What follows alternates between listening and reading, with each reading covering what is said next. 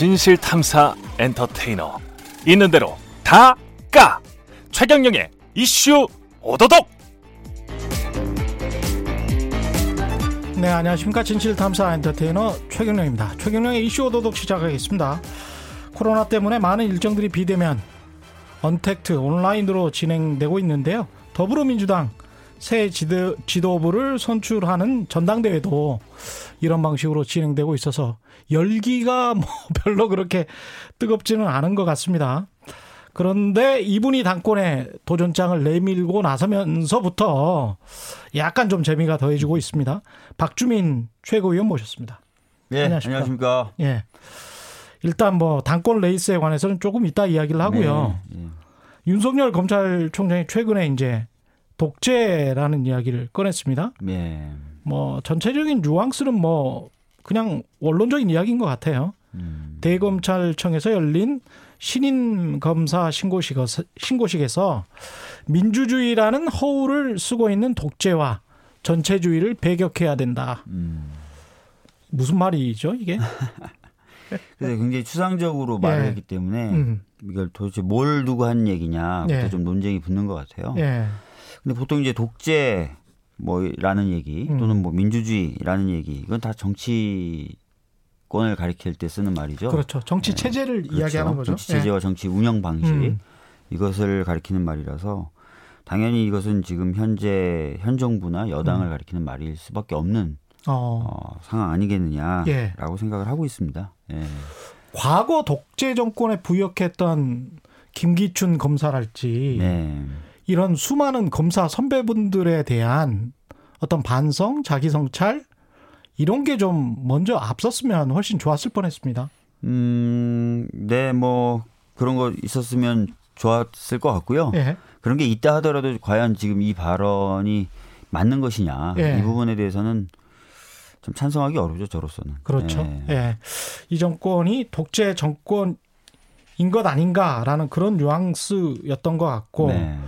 권력형 비리라는 말도 나왔는데 서울대학교 물리천문학부의 우중학 교수가 어, 어제 이런 글을 페이스북에 올리셨어요. 권력형 비리와 싸워야 한다는 윤석열 총장께 알려드리는 권력형 비리의 정의. 뭐가 권력형 비리냐라고 하면서 한 12가지를 네. 질문을 했는데 장관이 되기 오래전 어느 날 딸이 받은 표창장의 진위 여부. 이게 조국 전 장관 말하는 네, 거죠. 네. 이게 권력형 비리냐? 아니면 자신의 오른팔을 지키기 위해 관여하지 않겠다는 검언 유착 사건에 검찰총장이 관여한 일 또는 나라의 세금으로 지원받는 채널 A 방송국 기자가 유력 정치인을 없애기 위해 협박성 취재를 도모한 일. 뭐 이래가지고 계속 대비를 시켜놨어요. 네. 검찰총장 장모 사건까지. 네. 이게 뭐가 도대체 권력형 비리냐. 음. 이렇게 서울대학교 물리천문학부 우종학 교수가 물었는데 이 권력형 비리라는 단어도 네. 지금 검찰총장은 현 정권을 겨냥한 거겠죠? 뭐 지금 권력이라는 표현을 쓸 만한 데가 음. 어디 있겠습니까? 뭐 야당을 가리켜서 권력 이렇게 얘기하지는 않았을 것 같거든요. 예. 그렇다면 이것도 역시 현 정부를 겨냥한 말이다라고 음. 볼 수밖에 없을 것 같아요. 예. 검찰이 정말 권력인 것 같은데 제가 보기에는. 저도 그렇습니다. 사실은 예. 최근에도 보면은 어 권력이라고 할 수 있을 만한 모습들을 많이 보여줬죠. 왜냐면은 법이 정하고 있는 법무부 장관의 지휘권에 대해서 뭐 계속 불수용의 자세를. 보이다가 그렇죠. 예. 최종적으로 뭐 어쩔 수 없이 뭐 수용하는 듯한 수용하면서도 그냥 수용하는 게 아니라 굉장히 문제가 있지만 어쩔 수 없이 뭐라는 톤으로 수용을 예. 했었던 거 아닙니까? 음. 정말 뭐 다른 부처 공무원들이라면 상상할 수도 없는 그런 모습이죠. 음. 예. 압수수색과 관련해서는 이게 몸싸움이잖아요. 네. 근데 그런 일이 아니 저는 그런 생각을 했어요. 조국 전 장관이 압수수색 똑같이 자택에 들어갔을 때 네. 전화했다고 해서 이제 언론이 난리가 났었거든요. 네. 이게 뭐 권력의 개입이 아니냐. 음. 이거 뭐 봐달라는 거 아니냐. 음. 근데 이제 그 정확한 상황은 두 사람만 알고 있겠지만 그렇죠. 싸움이 일어났단 말이죠. 음. 이게 일반적인 압수수색 당하는 피의자 또는 음. 피혐의자와 음. 검사 사이에 일어날 수가 있는 일인가요? 실제 저도 이제 압수수색 현장에 자주 변호사일 때 네. 음. 가봤는데 뭐 예를 들어서 핸드폰 같은 경우도 압수 물품이나 범위 안에 들어간다. 네. 그럴 경우에 이제 사실 핸드폰을 만지거나 하는 네. 거는 어, 철저히 이제 통제받죠. 음. 어, 뭐 변호인과 통화를 위해서 한다 하더라도 변호인과 통화를 한다는 것을 충분히 보여주는 상황에서 이제 통화를 할 수밖에 없는 상황이 되는 건데 예. 이제 그런 부분에 있어서 물론 저도 구체적인 상황은 모릅니다. 예. 그런데 막 몸싸움이 일어났을 정도다라고 한다면은 이건 통상적인 경우에 비치며 비춰봤을 때는 참 보기 어려운 일이죠. 예. 정말 이, 이상한 것 같아요. 뭐가 권력인지 그리고 누가 권력을 행사해 왔었는지에 관해서 아주 헷갈리게 음. 정치적 플레이를 하는 것 같은데 또 이렇게 검찰총장이 정치적 플레이 비슷한 행태를 보이는 총장이 있었나요? 아니 사실상 없었죠. 왜냐하면은 이제 법무부 장관의 수사 지휘에 대해서도 예. 워낙 뭐 법무부가 검찰이고 검찰이 법무부다 보니까 음. 별로 없었지만 예. 공식적으로 지휘권을 행사하는 경우가 지휘권을 행사하는 경우에도 따르면서 정무적 책임을 진다는 의미에서 보통은 뭐 사직을 한다든지 이런 방식으로 대응을 했었지 예. 계속해서 이렇게 이제 맞서는 모습을 보여주는 경우는 많지 않았죠. 그렇죠. 예. 최근에 이제 그 열린민주당 최강욱 대표랑 찍은 사진 뭐 이런 것들 검찰 개혁 모임 이런 것들 좀 제가 보고 있는데요. 네. 무슨 말씀을 주로 하십니까? 어떤 논의를? 음, 공수처 뭐 어- 관련해서도 어제도 잠깐 좀 얘기를 예. 나눴었는데요. 음. 저희가 뭐 구체적인 내용에 대해서도 뭐 얘기도 하지만 주로 지금 고민하고 있는 것은 이제 어, 검경 수사권 조정이나 공수처 설치 같은 1단계 검찰 개혁은 끝났지만 예.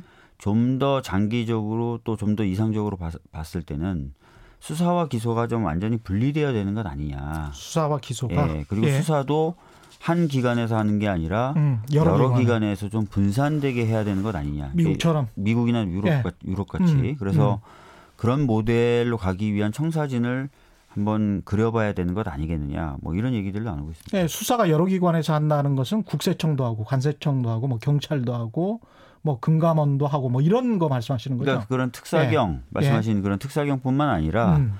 어뭐 광역 단위의 수사는 뭐 경찰이 하고 어, 예. 뭐 그다음에 전국 단위의 수사는 뭐 FBI 같은 아. 수사본부나 수사청이 하고 뭐 등등등 여러 가지 모델이 있습니다. 예. 지금 뭐 저희가 딱 어느 하나를 정해놓고 얘기하는 건 아니지만 음.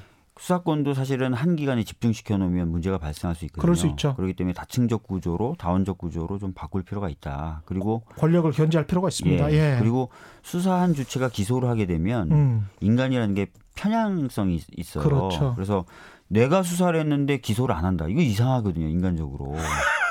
뭐하러 수사를 합니까, 그러면? 그렇죠. 그러니까 예. 아, 대대 전통적으로 선진국에서는 수사와 기소를 좀 분리하는 방향으로 계속 갔었거든요. 예. 그리고 수사가 제대로 됐는지 기소 단계에서 한번 점검하는 형식으로 음. 갔거든요. 그래서 수사와 기소도 좀 분리되는 쪽으로 좀 가야 되는 거 아니냐 이런 음, 얘기를 거죠. 수사를 해 가지고 오면 기소 여부는 검찰이 결정하는. 네, 예. 한 번 더 보는 거죠. 그한 수사가 정말 보고. 필요했고 어. 적정이 진행됐고 이걸 검사 단계에서 한번 보고 음. 기소 여부를 판단하는 거죠. 예. 괜찮네요. 예.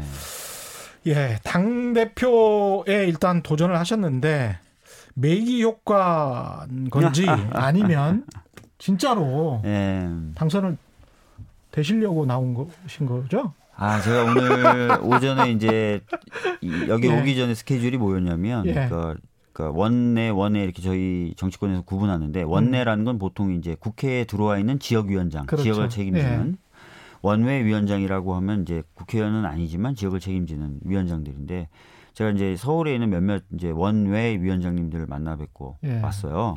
근데 그분들 중에 한 분이 똑같은 질문을 하시는 거예요. 뭐 신선한 뭐 바람이 좀 부는 것 같고 전대가 흥미진진해지긴 음. 한것 같은데 당선되려고 나온 건 아니지 이렇게 물어보시는 거예요. 그래서 무슨 말씀이냐 어. 당선되려고 나왔다 당을 예. 진짜 바꾸고 싶다 음. 그렇게 얘기를 드리면서 최근에 이제 제가 만났던 당원분들의 분위기나 이런 것들 많이 좀 전달해 드렸죠. 아, 이게 바뀔 수 있을 것 같습니까? 당선이 될 수 있을 음, 확률. 확률이요? 예. 제가 뭐 도박사도 아니고 아니, 느낌. 느낌이요. 예. 일단은 제가 가장 늦게 출마를 결심했고요. 예. 아시다시피 그 다음에 어, 출마 전에는 고민하고 고심하느라고 전혀 음. 준비를 못했어요. 예. 근데 출마한 지 한 일주일 만에 여론조사 결과에서는 제가 2위로 나왔습니다. 오. 그렇기 때문에 예. 어 저는 뭐 가능성이 없다 이렇게 보지 않고 있고요. 예. 최근에 제가 지역을 돌아다니면서 이제 일반 당원분들 음. 중심으로 좀 만남을 갖는데 음. 대구 같은 경우도 제가 깜짝 놀란 게 대구 경북 유세를 대구에서 했어요. 예. 그거 끝나고 나서 지지자분들이 모여 계시다 그래서 제가 바삐 이제 가봤더니 음. 굉장히 많은 분들이 모여 계신 거예요. 어. 근데 이제 아이 어머니, 뭐 예. 아이를 둘씩 데리고 온 뭐 어머니, 음. 그다음에 부부, 예. 막 회사원 이런 분들이 정말 많이 오셔가지고 음. 어, 순수하고 열정적으로 저를 좀 지지를 해주시는 거예요. 예. 광주도 제가 방문했을 때 또 그런 모습을 제가 볼 수 있었고요. 그래서 음. 뭔가 확실히 어, 변화를 요구하는 분들이 많다. 당의 혁신을 바라보는 분들이 많다. 이런 느낌을 좀 받고 있습니다. 예. 만약에 당선이 안 된다고 하더라도 그 당선이 되신 분이 대통령 후보로 나갈 가능성이 높잖아요. 안 그런가? 어느 분이 되느냐에 따라 따라서 다르거든요. 예. 아 그렇군요. 예. 아니 또 한 번의 어떤 도전이 있을 수 있지 않을까 그런 생각도 갑자기 드네요. 음, 예. 뭐 하여튼 여러 가지 뭐 고민해 볼 수 있겠지만 음. 지금 저한테 자꾸 그런 말씀하시면 사람 힘 빼는 것도 아니고 되십시오. 예, 저는 지금 되십시오. 그 많은 열망과 열정을 제가 음. 어떻게 잘 담을까 예. 그리고 그걸 어떻게 진짜 힘으로 발현시킬 수 있을까 이걸 좀 고민하고 있습니다. 왜 그런데 박주민 의원님이 돼야 됩니까? 뭐 두 분 굉장히 훌륭하세요. 예. 거기 뭐 제가 저도 특별히 이견이 없습니다. 음. 그러나 아 당을 바라볼 때 또 당을 어떻게 바뀌어 바꿔야 되는가를 생각했을 때 제가 두 분과는 좀 다른 부분이 있다고 생각합니다. 예. 더 훌륭하다기보다는 좀 다른 부분이 있다고 음. 생각하는데 우선 저는 당의 역할에 관련돼서 예. 어, 한 분은 뭐 안정적인 당 관리를 통한 현재 위기 극복을 주로 얘기하시고요. 예. 다른 한 분은 안정적인 대선 관리 및 내년에 있을 재보궐 선거를 안정적으로 관리하겠다. 요걸 예. 얘기하세요. 예. 근데 사실 두 가지 다 중요하지만 두 가지만으로 지금 현재 이 당에 대해서 국민들이 거는 기대를 충족시키기는 저는 어렵다고 봅니다. 예. 두 가지를 넘어서서 음. 지금 많은 분들이 바뀌어야 된다. 사회가 또 바뀌고 있다라고 얘기하시거든요. 예. 뭔가 큰 전환을 생각해 볼 수 있는 그런 상황이에요. 음. 어, 뭐 예를 들어서 뭐 작게 제가 생각하기에 작을 수도 있습니다. 큰 변화 중에 교육 정책 같은 경우도요.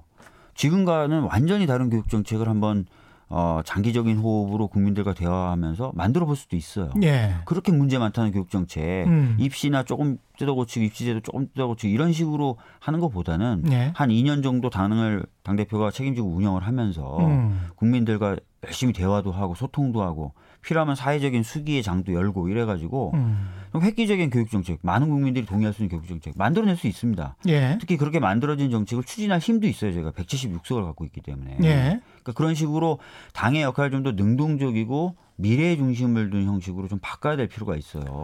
그런 부분에서는 젊다는 게 다른 분들이랑 지금 나이 차이가 한 열. 열 몇 살 이상씩 나죠.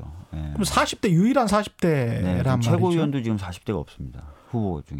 예. 아 근데 그 한국 정치가 너무 노 이런 말씀 드려서 좀 그렇습니다만 노년 정치인 거는 같아요. 뭐 60 세 전후 또는 60세 훨씬 이게 맞나? 특히 이제 나중에 부동산 정책 관련해서 여쭤볼 거지만 이게 약간 세대 갈등의 지금 측면도 있기 때문에 부동산이 그런 측면에서 좀 이어주는 브릿지 역할, 다리 역할 그런 사람들이 좀 필요하긴 한 것 같더라고요. 네, 뭐 저는 뭐라고 얘기하냐면 음.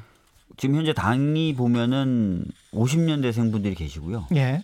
어, 그 다음에 이제 586이 굉장히 두텁게 있습니다. 음. 마치 시루떡을 이렇게 쌓아놓은 것처럼 예. 층층이 섞이지 않고 그 다음이 이제 저희 세대인데 저희 세대는 잘 안 보인다 그래요 바깥에서는. 바깥에서는 그렇죠. 근데 이렇게 되는 게 과연 그 합리적이고 또 다양한 의견이 반영된 결정을 할 수 있느냐 저는 음. 어렵다고 보는 거고요 예. 그래서 이걸 좀 시루떡 쌓듯이 쌓여 있는 이 층층 구조를 음. 융합을 좀 해야 된다 섞어야 된다 예. 그래서 특정 세대를 드러내는 게 아니라 배제하는 것이 아니라 배제하는 게 예. 섞여서 음. 함께 결정하자 함께 고민하고 그렇죠. 예, 그 얘기를 제가 드리는 겁니다. 그 좀 호소가 전달이 됩니까? 그러니까 제가 이런 말씀 드리면 이제 예. 젊은 당원분들 음. 그럼 호응이 굉장히 있죠. 어. 예. 이게 바람몰이가 좀 되는 분위기입니까? 이 지금 대구랄지 광주 지역 순회를 하셨잖아요. 네. 전에 노무현 대통령이나 이런 때 보면 네. 아무래도 오프라인으로 전당대회를 하니까 음, 맞습니다. 그런 어떤 분위기가 있었는데 지금 좀 그런 게 없어서 사실 네. 저도 그런 게 좀 답답해요. 음. 왜냐하면은 좀 더 많은 분들을 만나 뵙고 싶고 음. 또 전당대회에서 제가 갖고 있는 생각도 집중적으로 좀 전달할 수 있는 기회가 있었으면 좋겠는데 예. 아까 말씀하셨던 것처럼 코로나19 때문에 언택트예요. 예. 그러니까 접촉하기도 어렵고요. 예. 그다음에 뭔가 열정과 바람이 생긴다 하더라도 그걸 시각적으로 보여드리기가 굉장히 어려워요. 음. 그러니까 이게 추가적인 그 2차 효과, 3차 효과를 낳아야 되지 않습니까? 그렇죠. 뭔가 바람이 분다면. 예. 근데 시각적으로 보이는 게 없고 체감되는 게 없을 때 과연 그럼 2차 효과, 3차 효과가 나타날 수 있겠느냐. 음. 이런 부분이 좀 어렵지 않느냐. 이렇게 좀 생각을 하고 있습니다. 과거에 우리가 이야기하는 신문사들이 그 그런 정치 보도할 때 제가 별로 그렇게 좋아하지는 않는 보도들인데 네.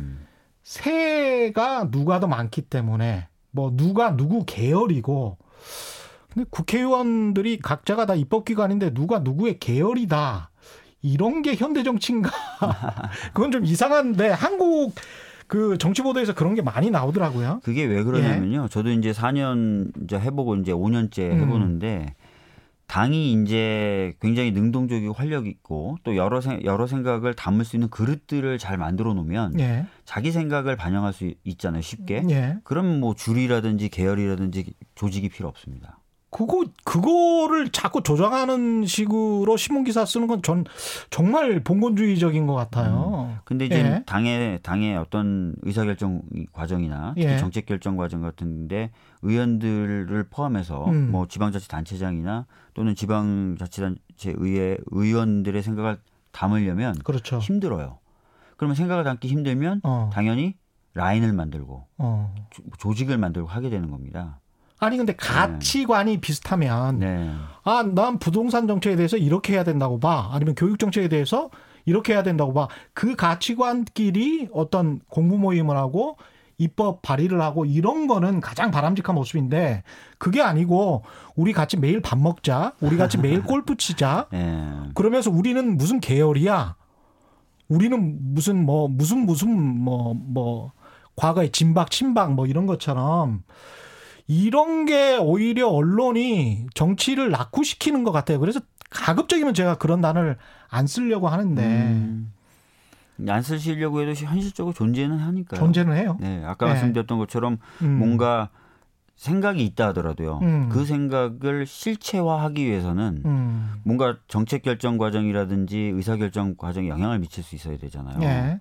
근데 이게 어, 개인 개인 흩어져 있는 사람들이 하기가 어려운 구조예요. 아무리 예. 합리적인 생각을 갖고 있다 하더라도. 그렇군요. 그래서 음. 뭔가 좀 항상 좀 그룹을 만들고 이 음. 그룹의 힘으로 뭔가 영향력을 미치는 그 발상을 하게 되고 실제로 그렇게 작동되는 게 있죠. 예. 그래서 제가 좀 나와서 말씀드리는 것 중에 하나가 음.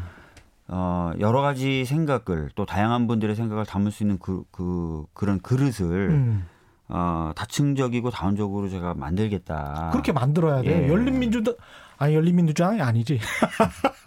열린민주당 너무 좋아하시는 거 아닙니까? 아니 민주당 저, 도 좋아하긴 하지만 더불어민주당 왜 사이즈가 지금 예, 예 너무 크기 때문에 예. 일본의 자민당처럼 굉장히 큰 사이즈라서 이게 여러 생각이 나올 수밖에 없고 그거 다 포용해야 돼요. 네, 그러니까 그런 예. 토론 구조를 만들고 음. 논의 구조를 만들고 그거를 뭐 일시적으로 만드는 게 아니라 장기적으로 끌고 갈 의지에 대해서는 좀 장기적으로 당대표가 힘을 실어서 좀 끌고 가고 예. 또 그런 구조에서 필요하다면 아까 말씀드렸던 대로 국민과 직접 대화를 열고요. 음. 이해 당사자들 불러서 대화도 하고 예. 수기가 필요하면 수기제도 많지 않습니까? 유럽이나 미국에서 발달된 그렇죠. 그걸 활용도 하고 예. 당에서 그런 식으로 해서 능동적으로 당이 음. 새로운 청사진과 비전을 만들어 나가야 된다는 거죠. 예. 그러니까 그런 어떤 능동성 또 활력 있는 정당을 만드는 데는 음. 제가 두 분보다는 좀 나은 면이 있지 않나? 다른 면이 있지 않나? 이런 생각을 가지고 출마하게 된 겁니다. 다른 두 분들은 이제 정치적인 경력은 훨씬 더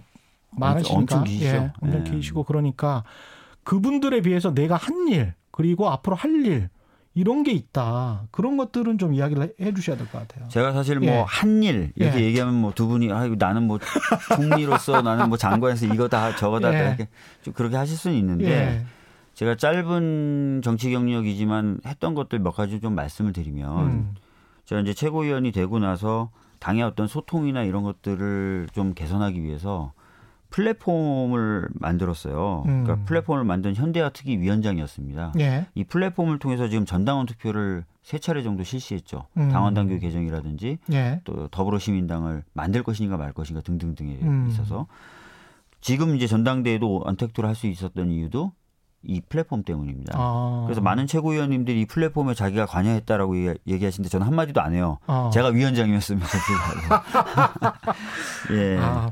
그다음에 이제 위원장이었습니까? 일하는 예. 일하는 국회라는 게 예. 지난 예. 총선 때 저희 그 핵심 공약이자 음. 어 전략이었습니다. 일하는 음. 국회를 만들겠다. 일하는 국회. 예. 음. 일하는 국회라는 네이밍과 정책을 제가 국회 혁신 특위위원장 하면서 만든 겁니다. 예. 그, 그 당시 20대 때도 발의를 했었고요. 음. 이거 관련돼서도 많은 분들이 얘기하시지만 제가 별로 얘기 안 해요. 제가 특위위원장으로 안을 다 만들고 했지만. 위원장 굉장히 많이 하셨네요. 네. 예. 그 다음에 제가 검찰개혁 특위위원장 하면서 4 플러스 1 협상 주도해서 공수처 설치 및 검경수사권 조정 법안 통과시켰죠. 아니 초선이 네. 위원장을 3개나 했었어요? 위원장 더 많이 했는데요. 예. 그래서 사실은 한 지난 이제 2년간 그리고 제가 20대 임기 4년간 한 일은 있어요. 예. 있는데 뭐 제가 아, 저 이거 했습니다, 저거 했습니다 하면은 두 분 보시기에 좀 웃길 수도 있고 그래서 얘기 잘 안 해요. 예. 알겠습니다. 그 앞으로 이제 당 대표가 되면 지금 현재 현안이 워낙 부동산 때문에 네. 이야기 많으니까 가장 그게 또 계속 핵심 이슈가 될 것 같습니다. 앞으로 국정 후반기는 계속 그럴 것 같은데 이거는 부동산 문제는 어떻게 해결해야 될 것 같습니까? 제가 이제 뭐 다른 인터뷰에서도 이제 음. 말씀을 드렸던 거는 지금 저보다 더 잘하실 거예요. 또 네. 번데기 앞에서 주름 잡는 것 같은데. 아니, 아닙니다. 예. 현재 이제 부동산 시장은 시장 논리와 법칙이 작동을 안 하지 않습니까? 예. 그러니까 공급이 이미 수요를 초과했고 음. 또 공급을 더, 어, 더 늘린다 그래도 음. 가격이 계속 올라가요. 그렇죠. 그러니까 일반적인 시장 원리하고는 배치됩니다. 음. 그리고 시장 전망을 봐도요. 예. 객관적으로 보면 인구가 계속 줄어들 거고 음. 신규 가구 수가 줄어들 수밖에 없어요. 예. 그런데도 올라요.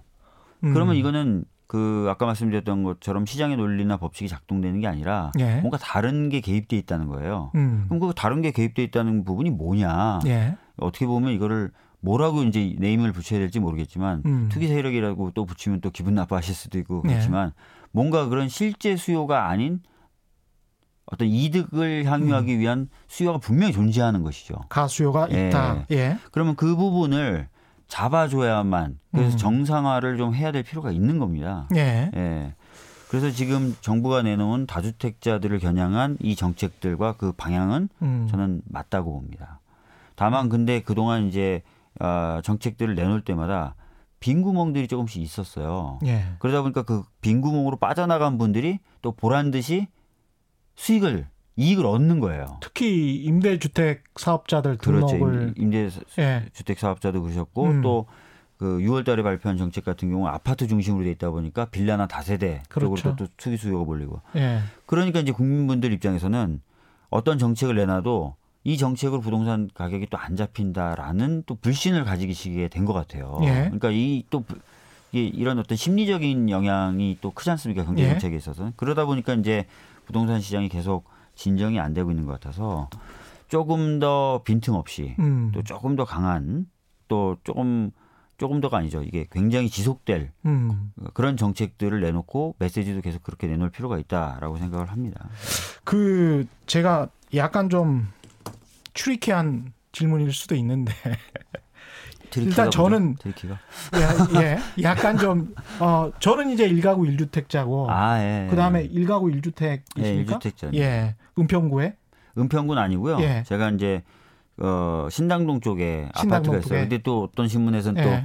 또 똘똘한 한 채 가지고 있었다. 그게 아니라 제가 예. 재선을 원래 안 할 생각이어가지고 아. 그 집을 갖고 있었는데 예. 재선을 이제 하게 되면서 이제 정리할까 생각 중이에요. 아 중구 신당동에 음, 갖고 계시고. 예. 예. 그런데 일단 국민들 욕망이 아까 그 세대 이야기를 했는데 70년대부터 2020년까지 부동산을 통해서 돈을 많이 벌었어요. 그렇죠. 예. 일가구 일주택자든 다주택자든 우리나라의 55% 정도가 유주택 가구고 45%가 무주택입니다. 맞습니다. 그런데 돈을 벌었어. 근데 20대, 30대, 40대 무주택자들이 봤을 때는 음. 오, 내가 내가 지금 이제 좀 저 집을 사서 나도 좀 음. 돈을 벌고 싶은데 음. 왜 사다리를 치워버리냐?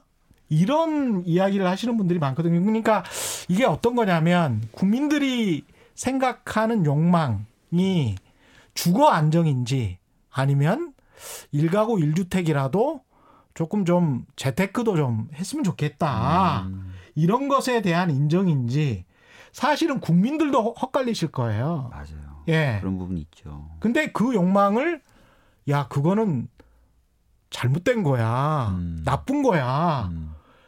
주택으로 돈 벌면 안 돼.라고 이야기할 수 있는 음. 지금 현재 기성세대가 누가 있냐는 거죠. 네. 예, 사실 그래서 몇몇 사례에서 최근에 좀 반복되는 부분이 있는데요. 예, 옳은 소리라고 해서 무조건 이거 옳은 소리야라고만 얘기해서는 안 돼요. 그렇죠. 예. 예, 옳은 소리니까 들어. 이거 예. 옳은 소리니까 이것과 다른 소리 하면 안 돼. 어. 이렇게 하면 안 돼요. 예, 뭔가 오히려 그런 것보다 그런 분들이 갖고 계신 불안감이나 음. 불만에 대해서 차근차근 설명해 드리고 장기적으로는 어 그런 분들에게도 전혀 어 불이익되지 않는 음, 전체적으로 봤을 때는 다 이익을 볼 수 있는 정책적 방향이라는 걸 차분하게 설명해 드려야 되고 그렇죠.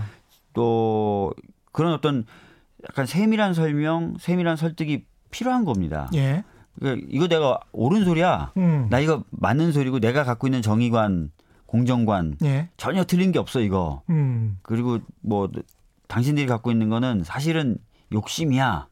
부도덕한 거야. 이렇게만 얘기해서는 이게 안 돼, 안 되죠. 그렇죠. 예. 근데 이제 정부가 출범하자마자 김현미 장관이 투기 세력과의 전쟁을 선포를 했단 말이죠. 그러니까 6월에 청문회 끝나고 이제 장관이 되셨는데 그리고 난 다음에 17년 12월에 임대주택 사업자들에 관해서 지금은 아 이런 특혜였어 이렇게 돼버리는 거예요. 그러니까 국민들 입장에서는 저걸 알고 그런 거야, 모르고 그런 거야, 모르고 그랬으면 무능했다라고 밖에 말할 수가 없는 거예요. 음.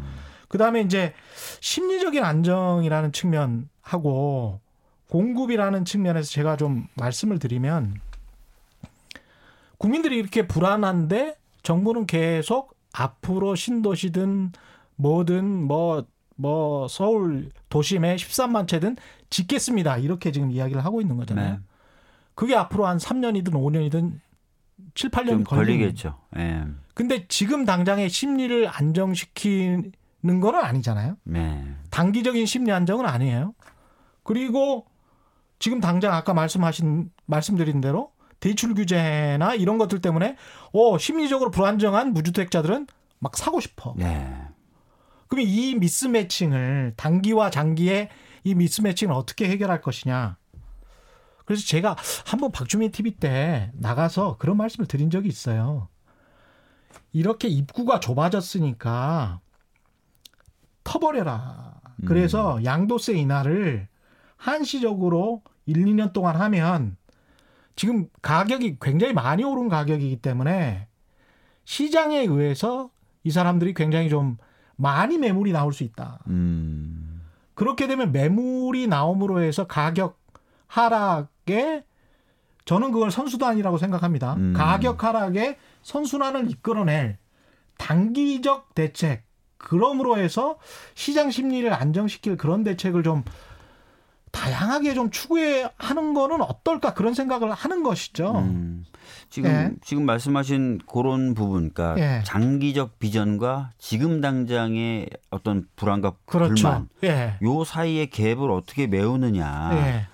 뭐이 부분에 대해서 사실은 고민을 해야 될 필요가 있어요. 음. 그러니까 장기적인 비전도 충분히 설명을 드리고 장기적으로는 다 이렇게 될 겁니다. 음. 그러니까 너무 지금 불, 불안해하지 마십시오라고 하면서도 그래 머리로는 이해되지만 그 장기적 비전이 반드시 실현될지 안 될지 그 가능성이 뭐 100%는 또 아닐 수도 있으니까 나는. 또 지금 네. 당장 또 불안하고 하니까 하는 요 단기적 불안감을 어떻게 또 줄일 수 있냐 그런 부분에 대해서는 좀 더 적극적으로 한번 고민해 보겠습니다. 진짜. 네. 그거하고 그 부분하고 한 가지 더 말씀드리고 싶은 거는 이런 것 같아요.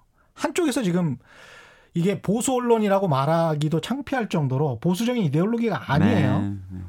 어떤 재건축 조합과 관련해서 용적률을 높이고 엄청난 혜택을 주는 거거든요. 네.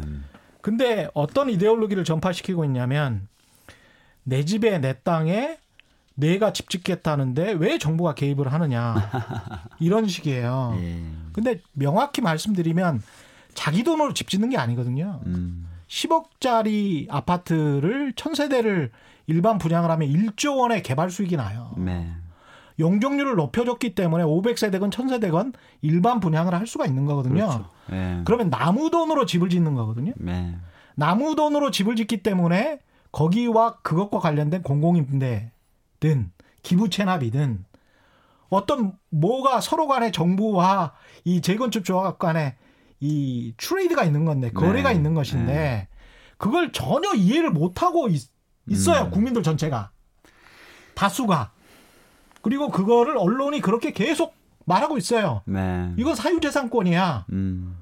그러면 본인들이 본인 집 헐고 본인 돈으로 지으면 사유, 사유재산권이에요, 그게. 네. 네. 사실 그 소유권이라든지 재산권에 대한 이제 철학적 논쟁이 유럽에서는 굉장히 예. 오래 있었지 않습니까? 예. 그러니까 내가 어떤 걸 소유한다는 게 뭘 근거로 소유한다는 거냐. 예. 뭐 어떤 논리로. 음. 그래서 뭐 그 유럽에서 오랜 역사 끝에 정리된 거는 신이 준 자연에 자기가 땀을 들였기 때문에 자기가 땀을 들였기 때문에 그게 자기 게 된다라는 예. 논리로 정당해 왔던 거 아닙니까? 음.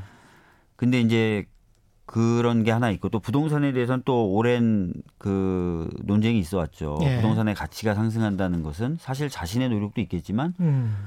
주변에 어떤 시설이 들어오고 뭐가 형성이 되고 하는 게 굉장히 큰 영향을 미치기 때문에 이 가격 형성의 가장 큰 역할은 본인보다는 사회적인 거다. 음. 그래서 그 가격 상승 가치가 다 자기 게 아니다. 뭐 이런 네. 논의들이 좀 철학적으로 정리가 되어 왔었는데 그렇죠. 아직 우리나라에서는 이제 그런 논의가 낯서실 수도 있어요. 예. 근데 그런 부분도 이제 차분하게 좀 설명을 드릴 필요가 있죠. 음. 예. 지금 임대차 보호법과 관련해서도 그게 통과되니까 마치 사유재산권 집어치로 이야기를 하는데 이것도 어떤 정당성이 있는 거 아닙니까? 아니 사실 뭐 네. 우리 헌법에도 재산권의 내용과 한계를 다 법률로 정하도록 돼 있고 음. 하늘에서 떨어진 재산권이라는 개념은 없는 것으로 돼 있어요. 네. 그리고 아까 말씀드렸던 대로 원래 이 소유권 재산권이라는 개념 자체가 발달된 철학적 역사를 보더라도 음. 그런 거거든요. 예. 그러니까 그 자기가 자연에 땀을 들인 만큼만 우선 갖는 거. 음. 그다음에 부동산 특히 부동산의 경우에는 가치가 상승되더라도 그건 다 주변 사람들이 상승된 어, 것이 많다라고 네. 인식하는 거. 이런 게 이제 기본인데 음. 이제 그런 부분이 좀 나, 낯서시다 보니까 이제 어, 그 사유재산권, 그 사유재산권의 내용인 뭐 이익 이익을 향유하고 사용하고 처분하고 이게 절대적인 것으로 자꾸 생각을 하시잖아요. 네. 그래서 그런 부분에 대해서는 좀 차분히 또 설득을 할 필요가 있습니다. 철학적으로도. 예. 참 쉽지 않은 쉽지 않은 문제인 것 같아요. 부동산. 근데 이제 행정 수도 이전과 관련해서도 이게 이제 관수법법이라고 수도 이전 안 돼 이랬는데 예. 또 추진 기류가 강합니다. 아 추진해야죠. 예. 이거는 부동산과 관련이 있는 겁니까? 아니면 근본적으로 추진해야 되는 겁니까? 지금 뭐 이거는 꼭 부동산에 한정된 문제는 아니에요. 예. 뭐 아시다시피 지금 올해 들어서 수도권에 사는 인구가 아, 다른 지역에 사는 인구를 역전했습니다. 음. 그러니까 50%가 넘어섰어요. 예. 그러니까 엄청난 인구가 지금 과밀되게 살고 있거든요.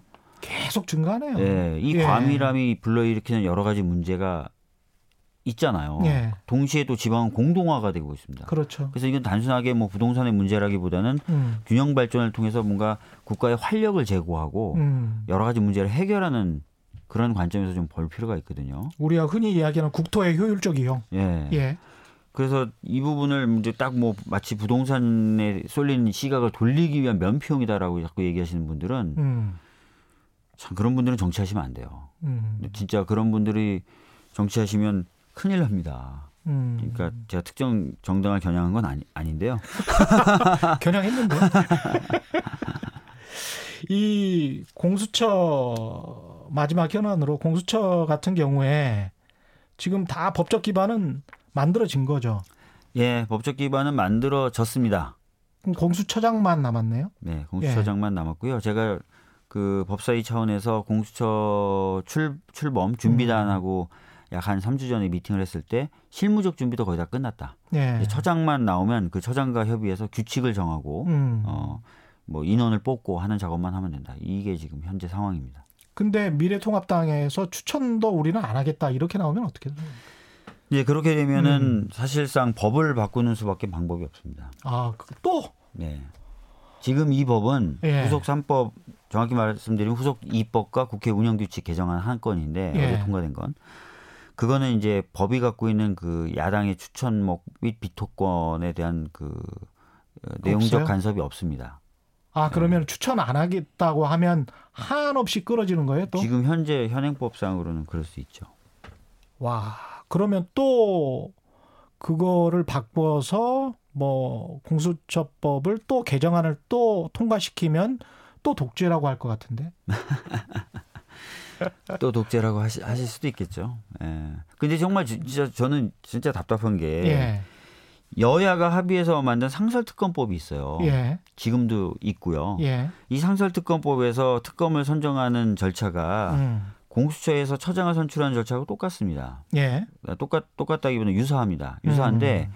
오히려 경- 공수처장 후보 추천이 야당에게 더 권한을 많이 줘요. 예. 야당에게 비토권을 줬잖아요. 음. 그리고 인사청문회 를 하게 돼 있고 예. 그래서 훨씬 더 야당이 권한이 세고 심지어는 야당이 반대하는 사람 후보도 안, 되, 안 됩니다. 어. 근데 상설특검법에 대해서는 야당이 한 번도 뭐라고 비판한 적이 없어요. 그렇구나. 근데 어. 이 법에 대해서 훨씬 더 야당이 권한이 많음에도 불구하고 마치 이거는 문제가 있는 것처럼 얘기하는 게 예. 논리적으로 전혀 안 맞거든요.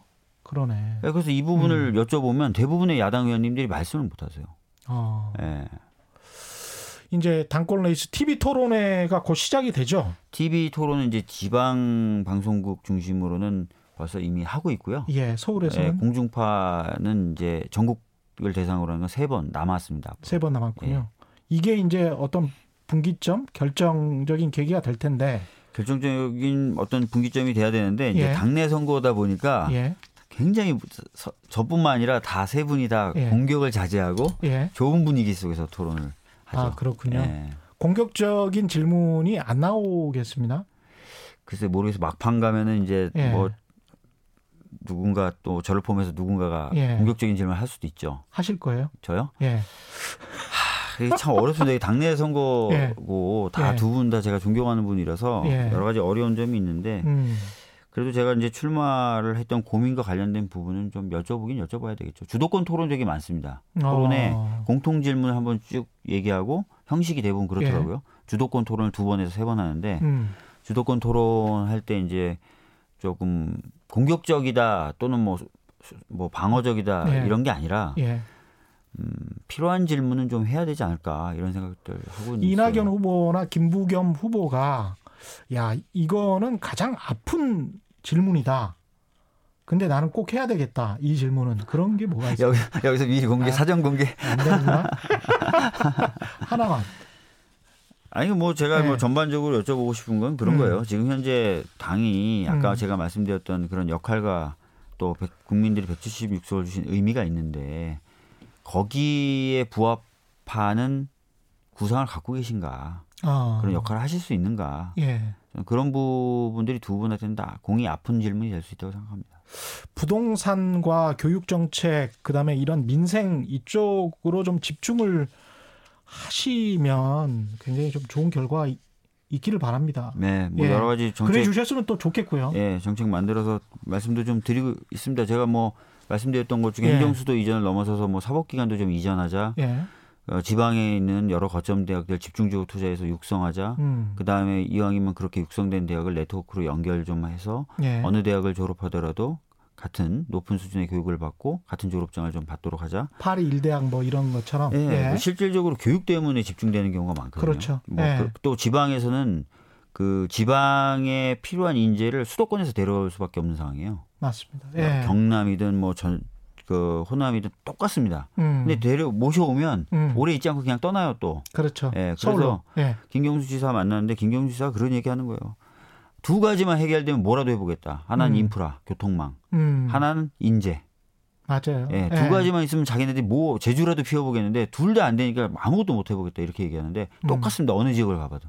맞아요. 예. 지역에 있는 어 대학들을 좀 육성을 해야 되고 특히 우리나라가 교육 과정에서 대학 입시가 워낙 초점이 되다 보니까 음. 대학 입시 전 과정에 투자되는 금액이 6이고요. 예. 대학에 투자되는 금액이 1이에요.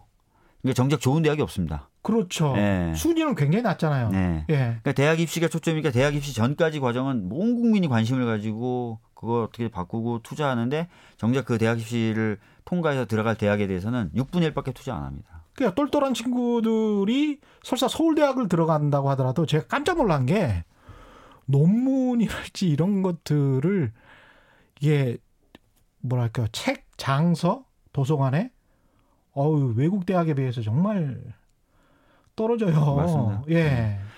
그리고 서울대에 투자되는 거하고 지방 거점 대학에 투자되는 게 많으면 4, 5천억씩 차잖아요. 1년에. 예. 그러니까 지방 거점 대학이 다 죽죠. 음. 그러니까 이왕이면 대학에 투자할 거면 예. 그 금액을 지방 거점 대학들에게 좀 투자를 해서 끌어올리자는 겁니다. 그래서 지역에 그렇죠. 필요한 인재를 키워내고 어. 공공기관도 지방으로 이전하고 하니까 뭐 취업에 연계가 필요하면 연계도 하고 이런 음. 식으로 육성을 하고 음. 그래서 서울대가 하나가 아니라 서울대가 10개 이렇게 되고 서울대 자체도 또 경쟁하면서 또 순위 세지고 예. 이런 좀 대학에 대한 적극적 투자, 청년에 대한 투자가 필요하다고 생각합니다. 네. 40대 기수. 예. 박주민 의원과 함께 했습니다. 오늘 나와 주셔서 고맙습니다. 아니다. 예. 감사합니다. 최근에 이슈 오도독 단단한 껍질에 쌓여있는 궁금한 이슈를 들고 다음 시간에 다시 돌아오겠습니다. 고맙습니다.